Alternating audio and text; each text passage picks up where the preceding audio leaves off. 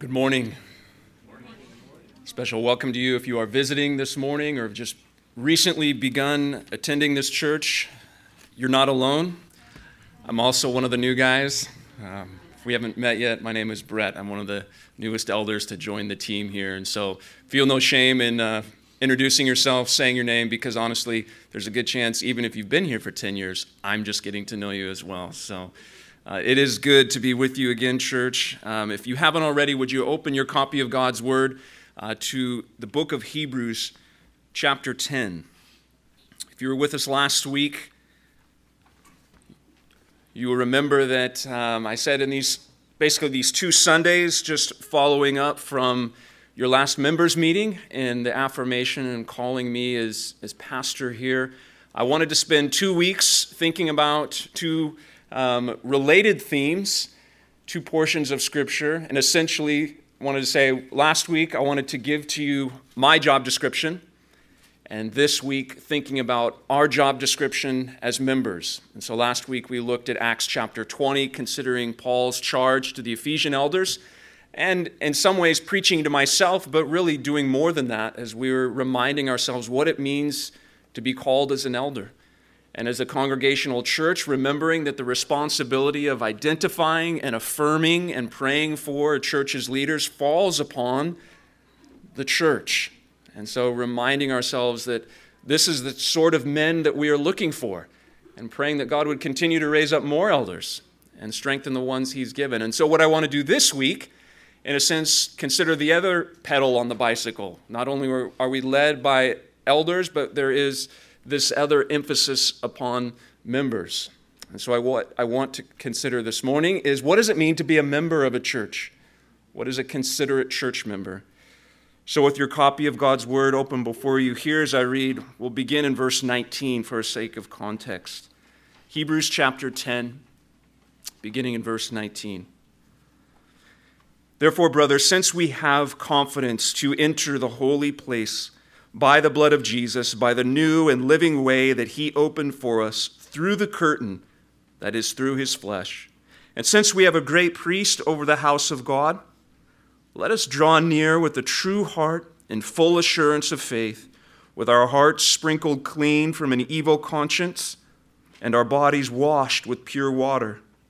Let us hold fast to the confession of our hope without wavering, for he who promised is faithful and let us consider how to stir up one another to love and good works, not neglecting to meet together as, as is the habit of some, but encouraging one another, and all the more as you see the day drawing near. Would you join in praying with me, asking that the Holy Spirit would be our helper this morning as we consider God's Word? Our great Father, we look to you this morning with great assurance and great hope, with great confidence and great comfort, and just hearing the words that have been read to us, speaking of themes of assurance and faith and confidence and anticipation. Lord, as we look out around us, considering our own homes, the society, and the city that you have called us to live in, Lord, there is so much to be concerned with. There's so much to have little confidence in, and yet we are your people and we're gathered here this morning. And it is so good to be reminded that regardless of what is swirling around us, that you have enabled your people to have full assurance, great confidence, and a sense of true anticipation. But Lord, we need your help so much and so greatly because we are people who are prone to forget. We are those who have dull ears and even calloused hearts. And so we need the ministry of your Spirit this morning to create faith where it does not exist, to regenerate and cause dead hearts to be made alive. Lord, we need to be refreshed and to be renewed, reminded of even the things that we know so well, but that we forget or they become overshadowed by the circumstances and the very details of our lives. Cause your word to bear tremendously good fruit in this church. Cause your word this morning to shape us and convict us, exhort us, encourage us, mold us. Lord, that we might be a people called by your name, reflecting your image and fulfilling your purpose, we pray. Do this for Christ's sake and for our own good. Amen. Well, recognizing that we are essentially just dropping down into a few particular verses here in the midst of a much larger letter, it would probably be helpful and very wise for us to step back just for a moment, look to our left, look to our right, survey the wider context of what is happening here, especially as the verses that we are looking at this morning, and just really a brief meditation, the two verses that we're looking at really are the application of the previous 10 chapters. In a sense, we're skipping to the end, as it were, reading the application and saying, Thanks be to God. And so, if we're going to do that with any sense of helpfulness and hopefully land in the right direction, instead of just making the application, it'd be really helpful to just have some sense of what the author has said in these previous 10 chapters when we come to really the application point of everything that's been said. You may remember that, in short, the exhortation to the Hebrews it really seeks to press home this all important point that Jesus Christ is sufficient and at the same time, he is superior.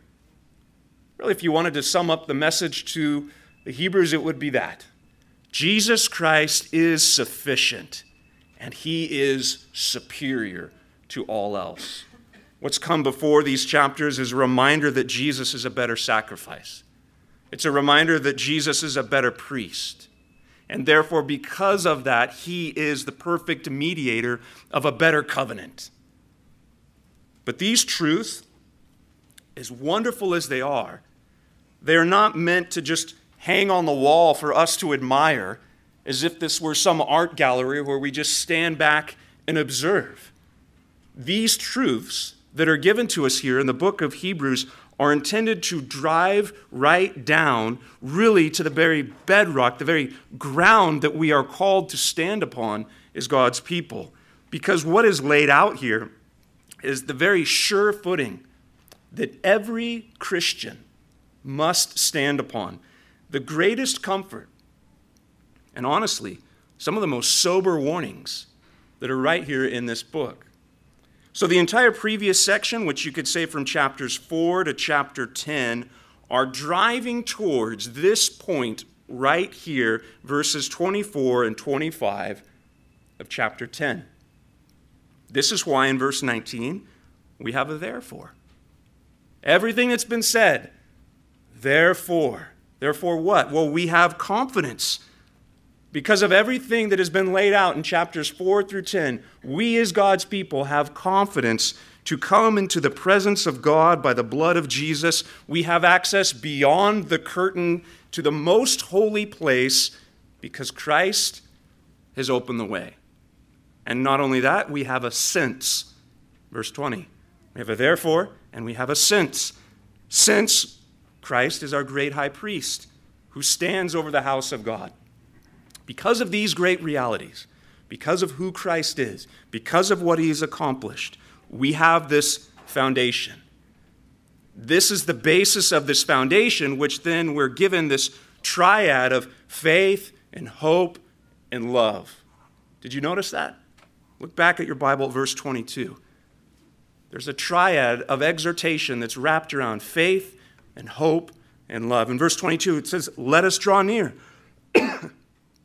We need not cower in fear because we have full assurance that our consciences have been cleansed, we are washed, we come in faith.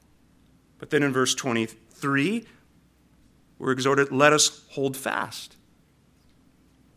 Let us hold fast because the one who promised this He's faithful, He will not fail. And on the basis of that, we press in in hope. Faith, hope. And then verse 24, we're to consider one another. It's very important because our faith is personal, but it is not private. Our faith is a very personal thing. But as you read through your scriptures, you will find that it is not an individualistic private matter. Therefore, verse 24, consider one another. What this is getting at is that we're saved into a community of believers. If Jesus is the better sacrifice, if he is the true and the greater high priest, then that would mean the loving thing to do amongst God's people is to ask our brothers and sisters, how are they doing? If Jesus really is better, then we have this concern on our minds. I want you to have the best. And I want you to know how good we have it. And so it's right here at this third point of emphasis and application, verse 24 and 25, that I want to spend our time together this morning in just this brief meditation that really is the application of everything that has been said about Christ being sufficient and superior. What I want to do is put before us this meditation under the umbrella, if you like, the considerate church member. This word consider at the heart of what we're exhorted to do. What we're going to ask ourselves this morning is what sort of membership would we want to see established and nurtured here at Veritas Church? What is a considerate church member? What would it look like? What ought it look like? How do the scriptures inform this? That's what we're going to consider this morning. If you're looking for kind of a roadmap or some waypoints or some handles to get your way through the text and to think through this well, we're just going to consider it from three angles. The considerate church member stirs up, the considerate church member stays close, and the considerate church member strengthens others. Stirs up, stays close, strengthens others. Let's look back at verse 24, remembering what is here before us. The considerate church member stirs up. Notice the emphasis of this entire exhortation is placed upon verse 24. Consider how to stir up one another to love and good works. And verse 25, if you notice, it's really just the two subpoints under that main point. Do you see that? Consider how to stir up one another to love and good works. And then verse 25 is the negative and the positive of how ought we to go about doing that. Again, because of who Christ is and what he has accomplished, we are to take thought, show concern, and consider one another. This means if and as we experience genuine communion with Christ, we are not those who are then driven inwards into some sort of mystic isolation from others. But as we enjoy communion with Christ, we are actually propelled outwards, considering who else is amongst us. Let me put it bluntly genuine communion with Christ will always elevate our concern for others. That is one of the marks of regeneration. It is one of the marks of being brought into the family of God. It is one of the marks of the Holy Spirit continuing to conform us to the image of Christ as that we have a heightened awareness to the condition of our brothers and sisters within the body of Christ. But oftentimes, even as we say that, we can see how this is contrary, oftentimes to the assumption or even the experience of many Christians within the broader church today. The assumption is that hey, a genuine spiritual experience means that everybody else is just fading away. I didn't even know you were in my life or in this room because it's just a me and Jesus moment right now. That's oftentimes the assumption that we bring to the table. But Hebrews chapter 10 would actually push against that. Here in God's word, what we see is that the mark of genuine maturity, the mark of raised spirituality, mature spirituality, is a raised awareness of everybody else as we are in Jesus together. The word used in verse 24, it's quite striking. We read it as stir up but could also be understood as to provoke. to incite, to stimulate. That's the, the essence of what's being exhorted here. Maybe, maybe you've experienced this um, physically. If you've ever been to physical therapy and they, they put those electrodes on a specific muscle group that you're trying to strengthen, maybe you've had an injury and those, those electrodes are going to do their job and they're going to pulse, and what's going to happen to the, to the muscles that they're intending to, to repair or to heal or to strengthen? That electricity is going to cause those muscles to flex or to constrict. It's going to incite that muscle group to stir them up to hopefully do more work. That's kind of the idea of this word right here to stir up, to provoke, to incite.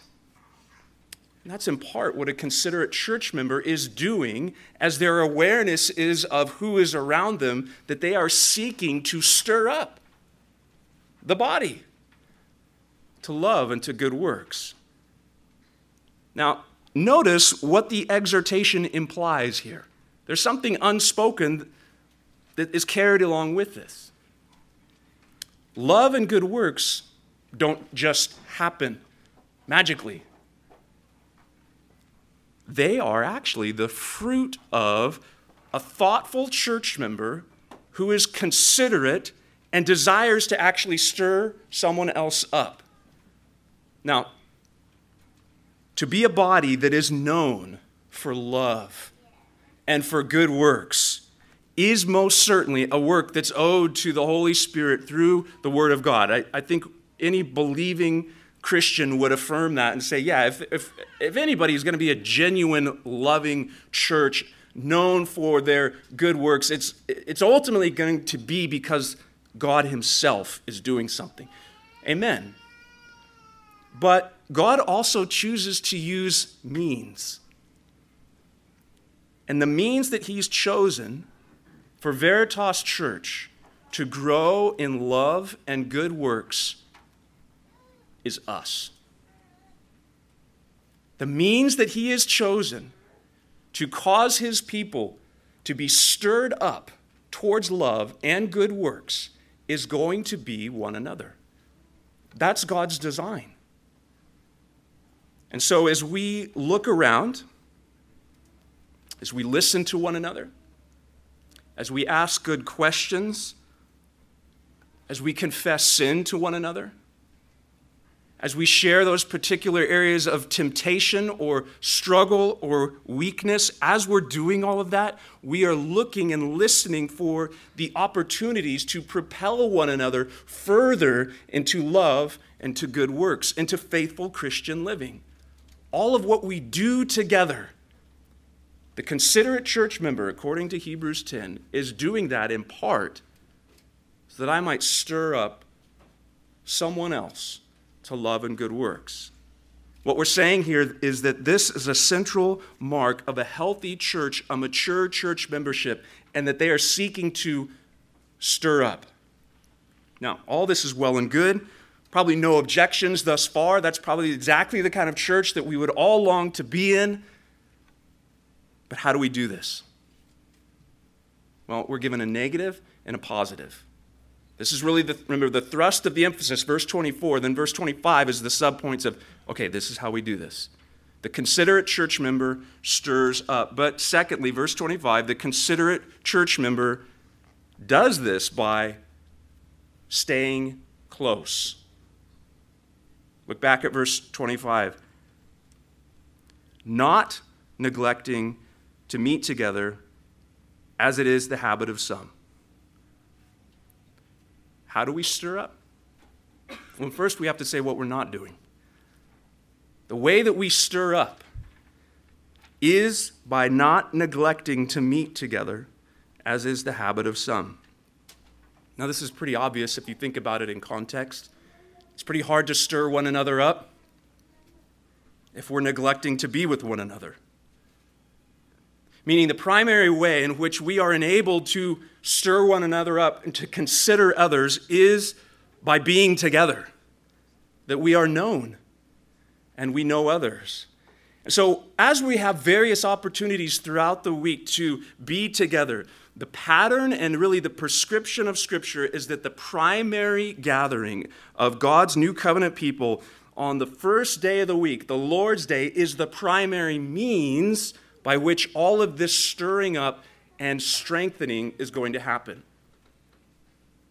This means that every small group, every men's breakfast, every women's Bible study, every fellowship group, even our own personal devotions are supplementary and secondary to the corporate gathering of God's people on His day. Now, this right here really gets at a glaring misunderstanding within the modern church of what is happening when the church gathers. Have you ever asked yourself that? Ever step, step back at a particular moment and just said, What are we honestly doing right here? It looks very simple. And maybe you walked in this morning and you are new to a context like this. What is actually happening here?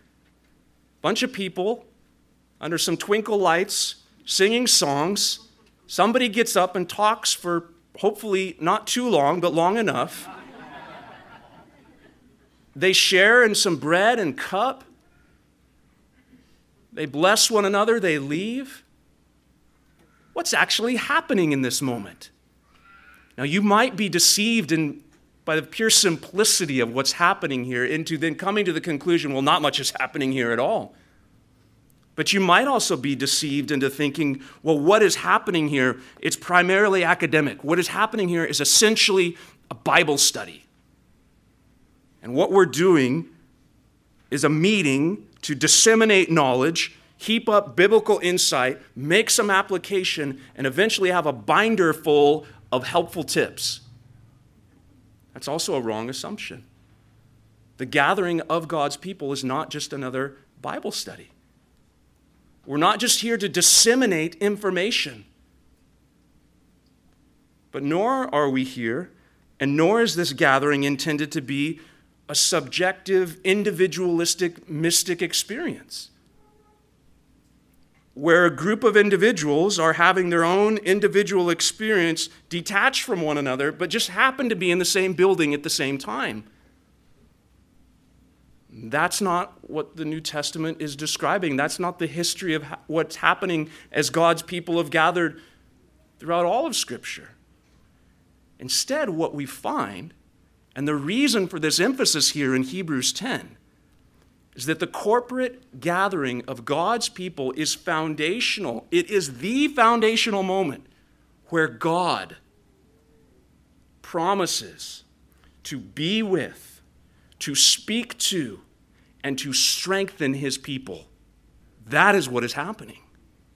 God's people gather together because God has promised this is where I speak. This is where I will strengthen my people. This is where you will see these elements of bread and cup and hear and taste and receive all that is promised in Scripture. Think about it. Just as God spoke creation into existence by His very word, He continues to speak His word, to create and recreate his people, building his church by his word. So, in part, when God's people gather and the word is open and it is proclaimed, God is calling out of darkness into light and he is creating his church. The church is a creature of the word. Just as God created all the creatures, he creates his church through his word. That is happening each week. And this is why we take great emphasis and great intentionality to preach the word, to pray the word, to sing the word, and to see the word in the ordinances. This is a primary means of gathering as we hear God's word, but so is the entire service when we remember who it is that's here and what God has promised. Word, God's word, is centric it's through this gathering that we rehearse and we remember the promises of the gospel each week, our very order of service. As we walk through it, we are stepping through the biblical pattern of sinful man encountering a holy God. Do you recognize that's what's happening in the order of service?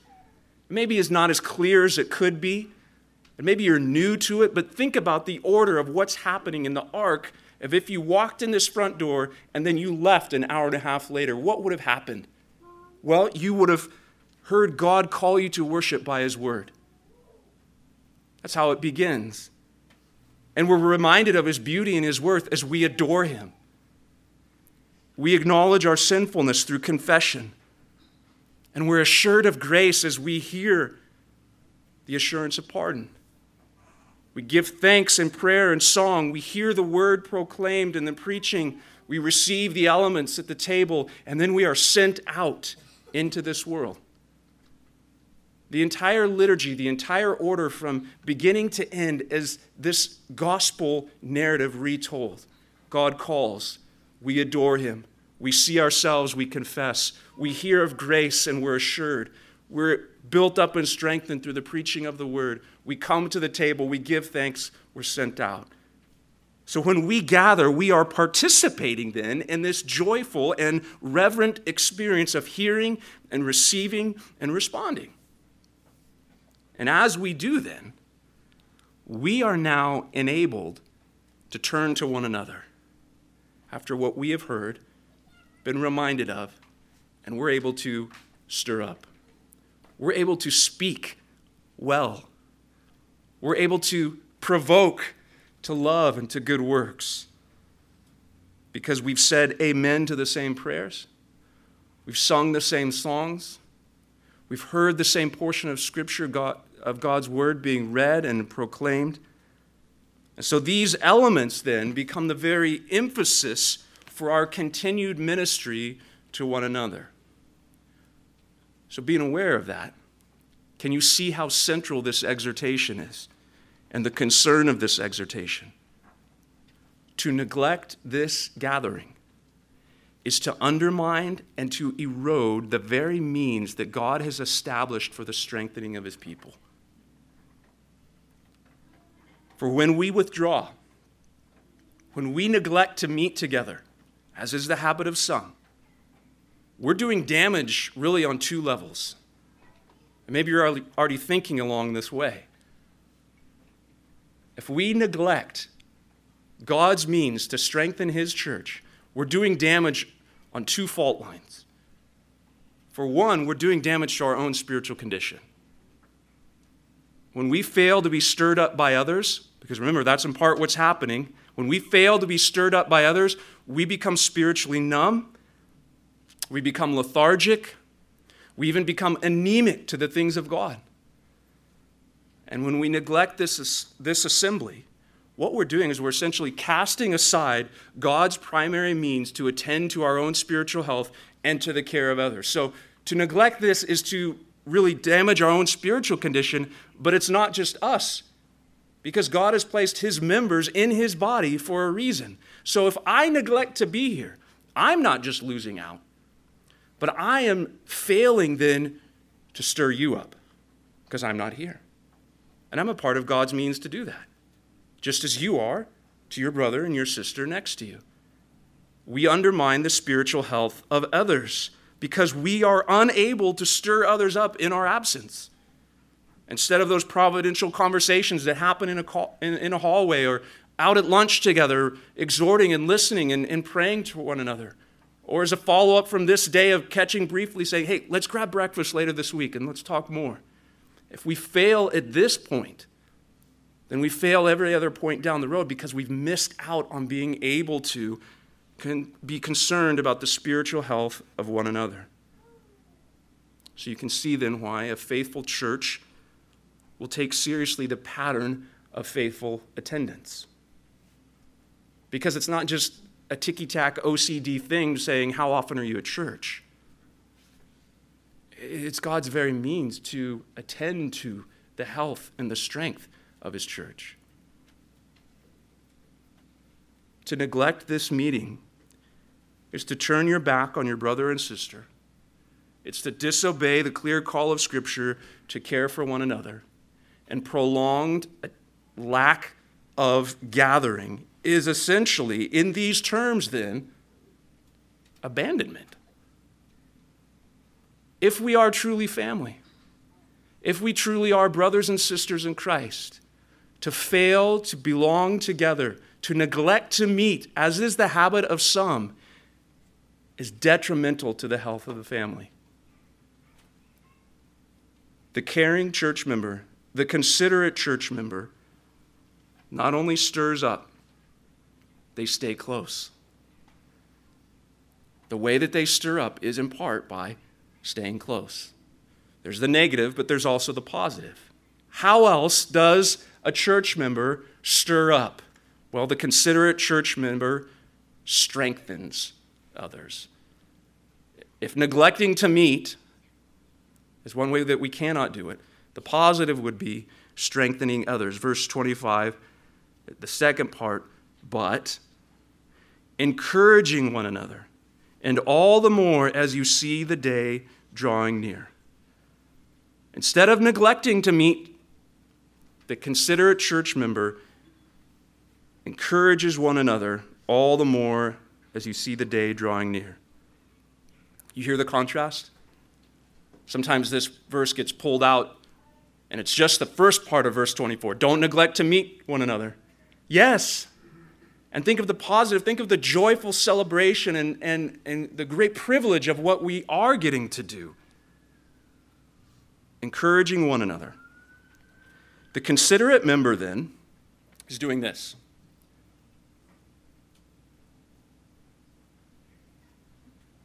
They're looking around.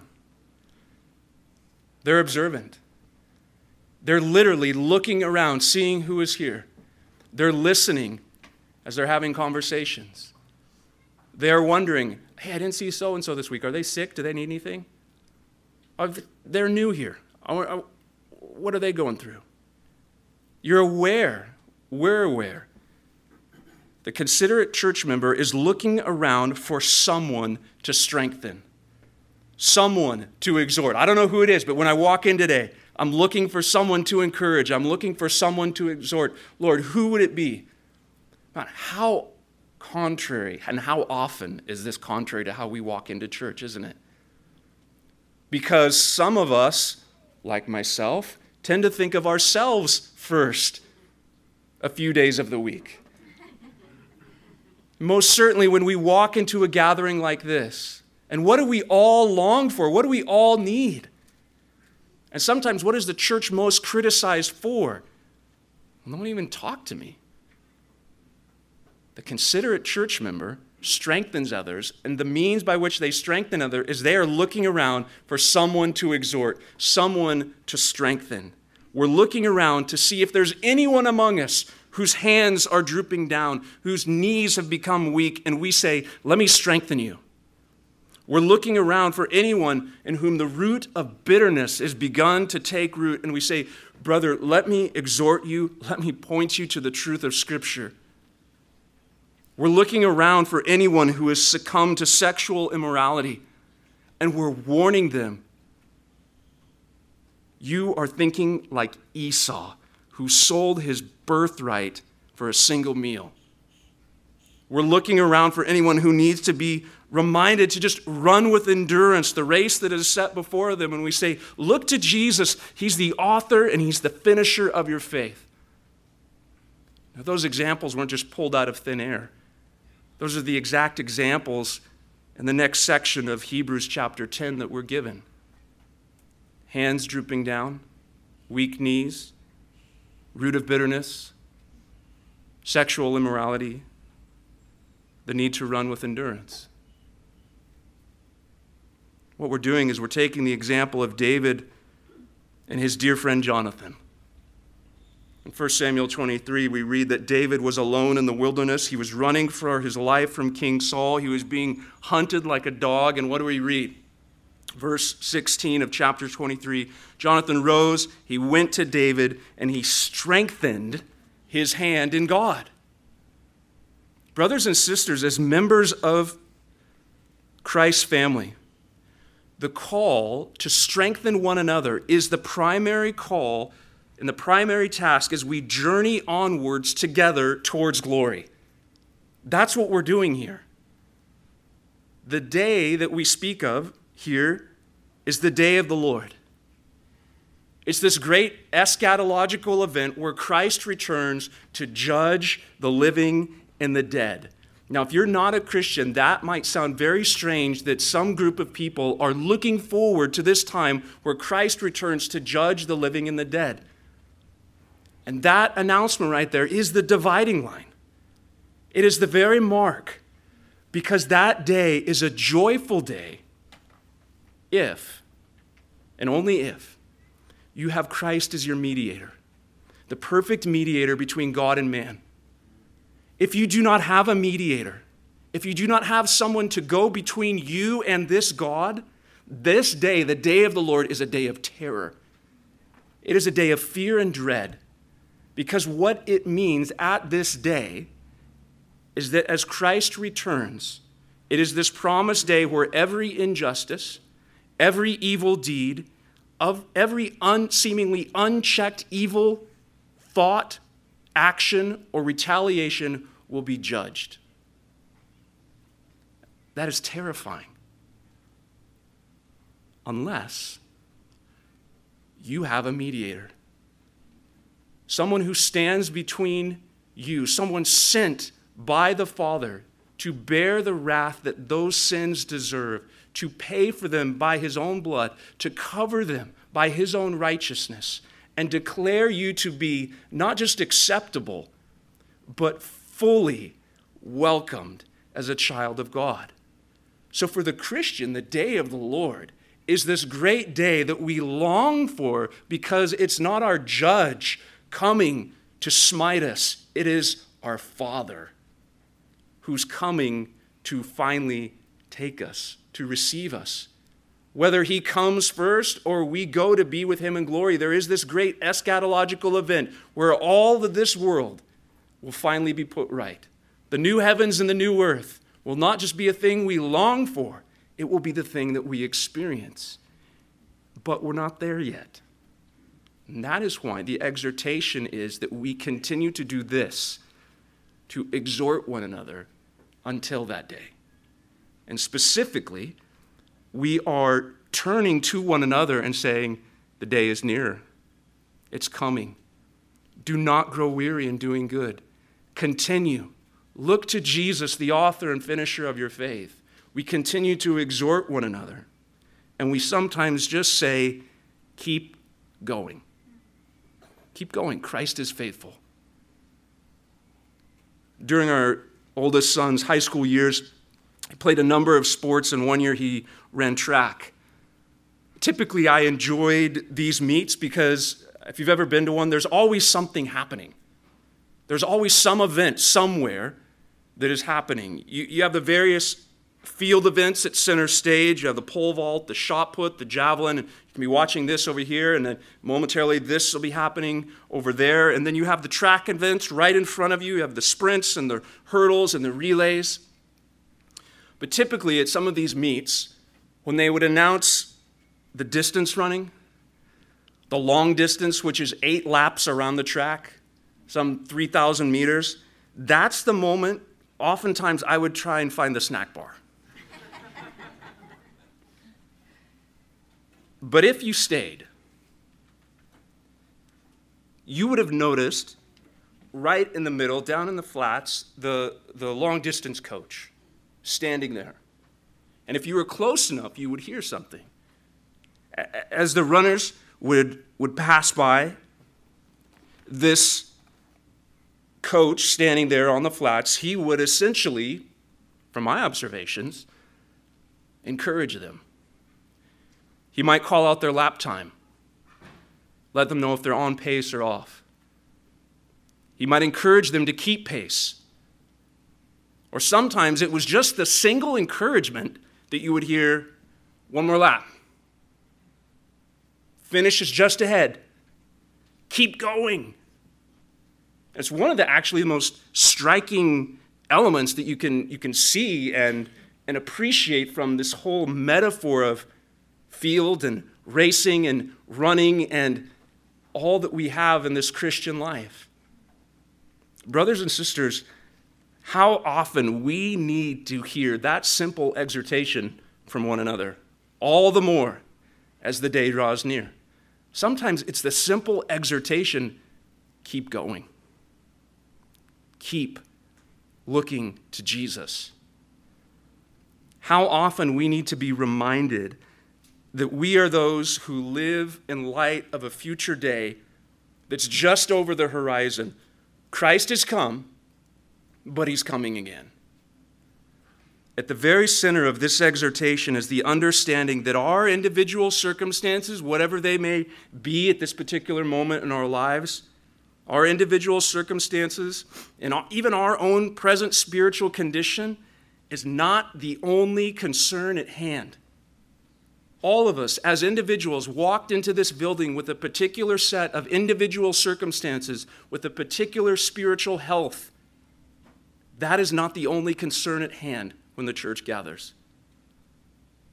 We are responsible for the spiritual health of one another.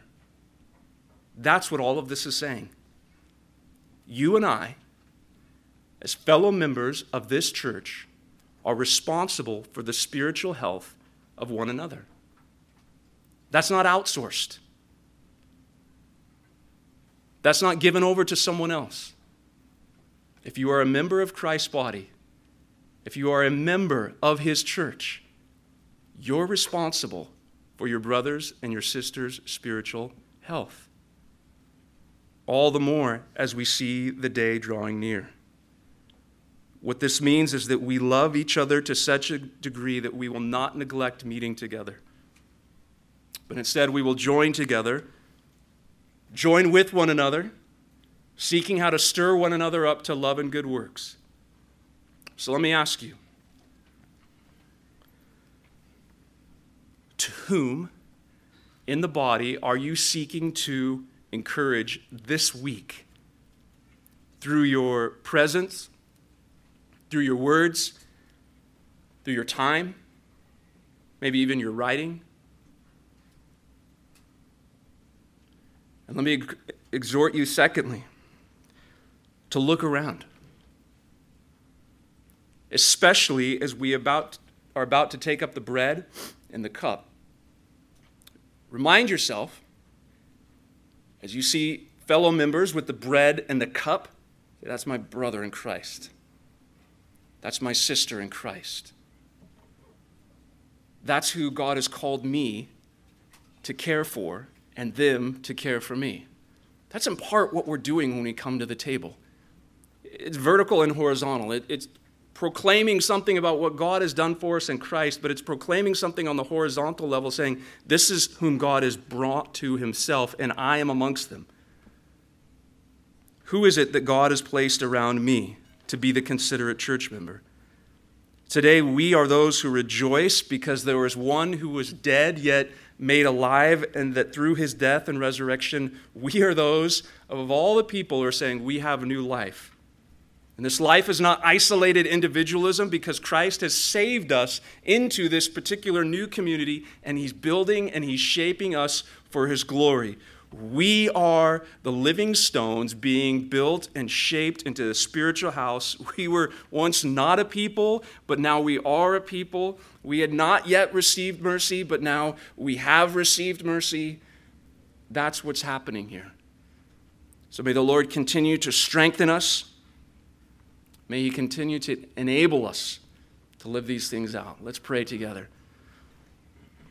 Father, we thank you for the great promise and the exhortation that's given to us in your word. Father, how greatly we need to hear and to hear frequently of what you have done, what you've called us to, and the sort of people that you have made and recreated and brought to yourself. Lord, we ask that you would help us because we know that we are a selfish people we know that our default mode and tendency is to love ourselves first, to think of ourselves first and foremost, and then to think of others. Lord, we are desperate for the work of your Spirit to conform us to the image of your Son. that you might build within us, within this church, a sort of membership that is so concerned and overwhelmed with what you have done in the giving of your Son, that we would be so likewise equally concerned with what you're doing amongst us. We pray and we ask that you would grow us in this. Help us to be patient with one another. We pray that you would be well pleased in what you see amongst the membership here and that you would continue to strengthen this church for your purposes, that you would continue to draw in those who are on the fringes or the outside, those whom you've yet to save. The Lord, we look forward to rejoicing and those that you'll continue to bring to faith. Do so, Father, in the means that you've given and the very purposes that you've outlined in your word, we ask. In Christ's name, amen.